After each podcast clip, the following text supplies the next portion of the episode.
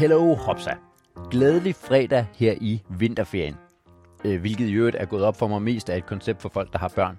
Folk uden børn har vel ikke det store incitament til oplæseren. Husk, slutningen udtales som slutningen på cement. Folk, der udtaler det som slutningen på sortiment, er dem, der vil lyde klogere, end de egentlig er. Jeg ved, du er en af dem. I virkeligheden er det unødigt elitært at bruge den slags ord. Jeg kunne jo bare skrive grund til. Ja, øh, glem hvad jeg lige skrev.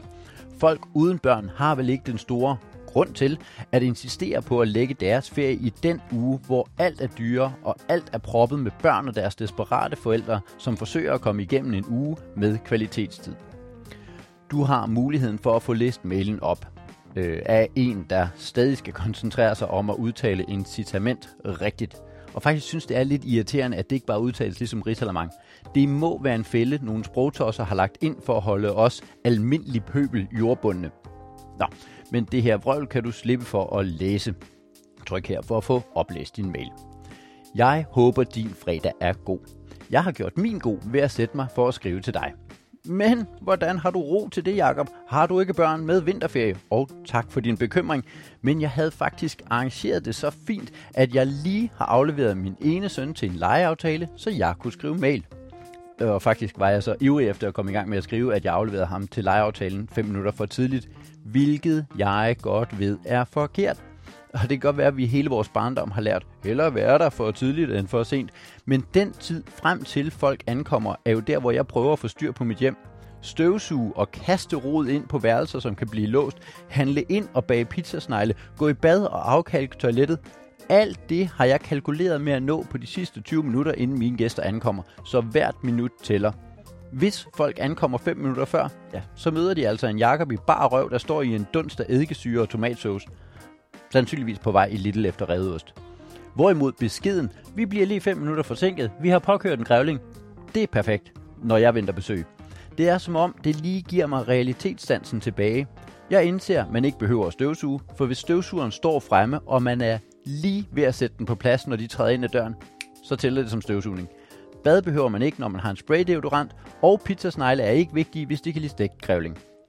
Men hver gang, så tænker jeg, hvorfor kan du ikke bare være i lidt bedre tid? Men det er faktisk den forkerte tanke. Egentlig burde jeg spørge mig selv, hvorfor er det så slemt, at mit hjem ligner et, der bor nogen i? Hvorfor er det så vigtigt, at folk tror, jeg hele tiden støvsuger og udtaler incitament rigtigt?